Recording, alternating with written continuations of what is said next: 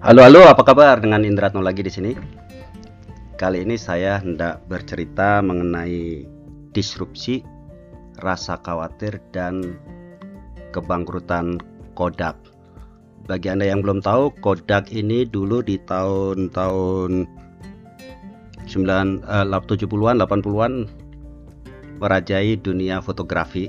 Jadi Kodak didirikan sudah lama sekali di tahun 1889 oleh George Eastman.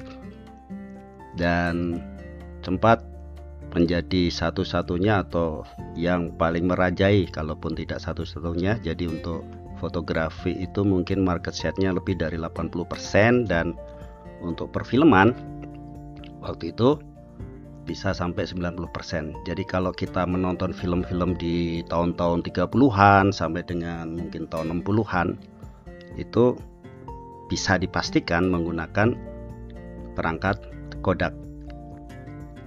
Dan sebetulnya kalau kita bicara disrupsi karena ini judulnya mengenai disrupsi, rasa khawatir dan kebangkrutan, Kodak cukup Eastman Kodak. Jadi George Eastman cukup cukup cukup mengerti bagaimana mengantisipasi disrupsi. Jadi ketika awalnya di fotografi digunakan yang namanya plat kering jadi setiap kali potret ada plat kering ini jadi semacam slide foto yang kemudian nanti dicetak.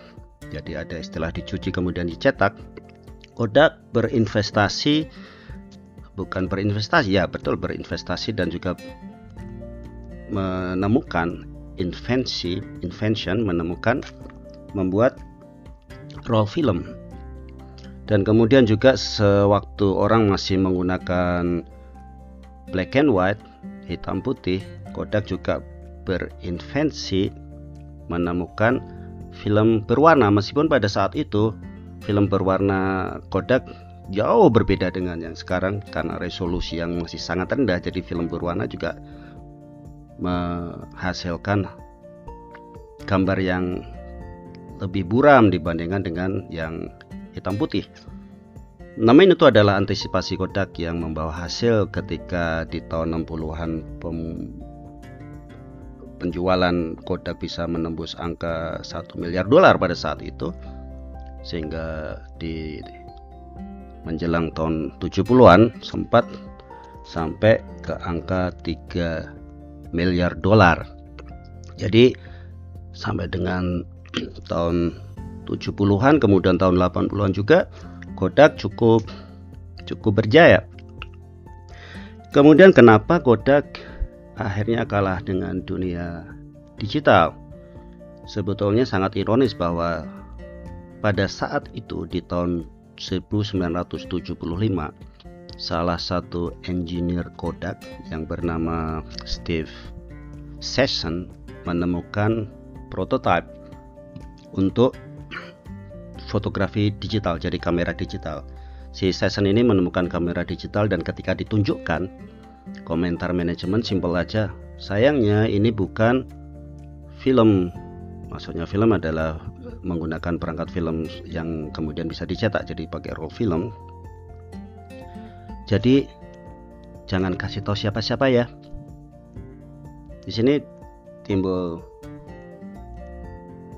kekhawatiran bahwa karena core produk atau core bisnisnya Kodak adalah di film sehingga ketika muncul inovasi invensi yang mengancam runtuhnya atau hilangnya bisnis film maka sebisa mungkin dihindari.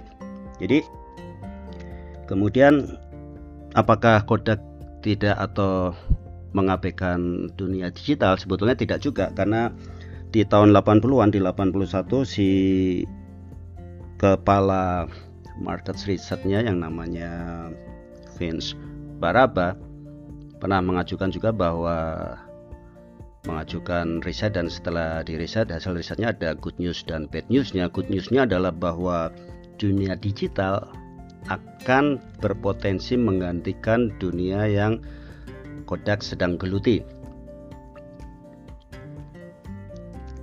Uh, itu bad newsnya. Bad newsnya jadi uh, bad newsnya digital akan bisa menggantikan ini sehingga bisnisnya Kodak bisa terancam tapi good newsnya menurut fans bahwa ini akan memakan waktu yang tidak cepat atau cukup lama sehingga sebetulnya Kodak bisa menyiapkan diri karena waktu yang diperlukan sekitar 10 tahun dan benar sejarah membuktikan bahwa 10 tahun kemudian dunia digital mulai bergerak dengan cepat menggantikan dunia analog. Nah, sayangnya Kodak tidak mengantisipasi ini dengan dengan benar. Jadi preparation ya atau persiapan untuk mengantisipasi disrupsi digital ini tidak dilakukan dengan benar sehingga 10 tahun itu disia-siakan saja meskipun sebetulnya bukan berarti juga Kodak tidak mengeluarkan banyak uang untuk untuk teknologi, teknologi digital bahkan Kodak sempat mengeluarkan produk yang namanya Advantage. Mungkin kalau Anda berusia di atas 4 bulan pernah mengenal atau menggunakan perangkat ini. Jadi sebelum dicetak ketika menggunakan kamera ini sebelum dicetak sempat bisa dilihat terlebih dahulu hasil cetakannya seperti apa melalui semacam monitor. Jadi sebetulnya sudah digital, tapi tetap saja Kodak mengharapkan bahwa eh kalian boleh klik dan we do the rest. Tinggal dipencet tombolnya dan kami lakukan semuanya. Share the moment. Jadi tetap saja orang diminta untuk mencetak menjadi gambar. Karena itulah bisnis Kodak. Dan Kodak juga banyak berinvestasi membuat mesin cetak. Jadi printer. Tapi alih-alih membuat printer yang murah kemudian menjual tinta yang mahal Kodak sebaliknya membuat berinvestasi untuk membuat printer yang mahal untuk tinta yang murah sehingga gagal. Nah, apakah berhenti di situ saja? Ternyata tidak juga.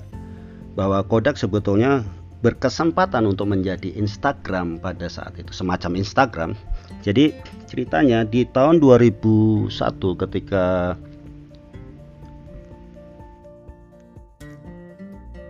Instagram belum seperti sekarang, Kodak membeli satu aplikasi online yang bernama Ofoto yang kemudian diberi nama Kodak Gallery. Nah, nama lengkapnya Kodak Easy Share Gallery kalau nggak salah kemudian menjadi Kodak Gallery saja dan di tahun 2008 ini menjadi satu layanan online yang luar biasa karena lebih dari 60 juta pemakai pada saat itu orang bisa share foto.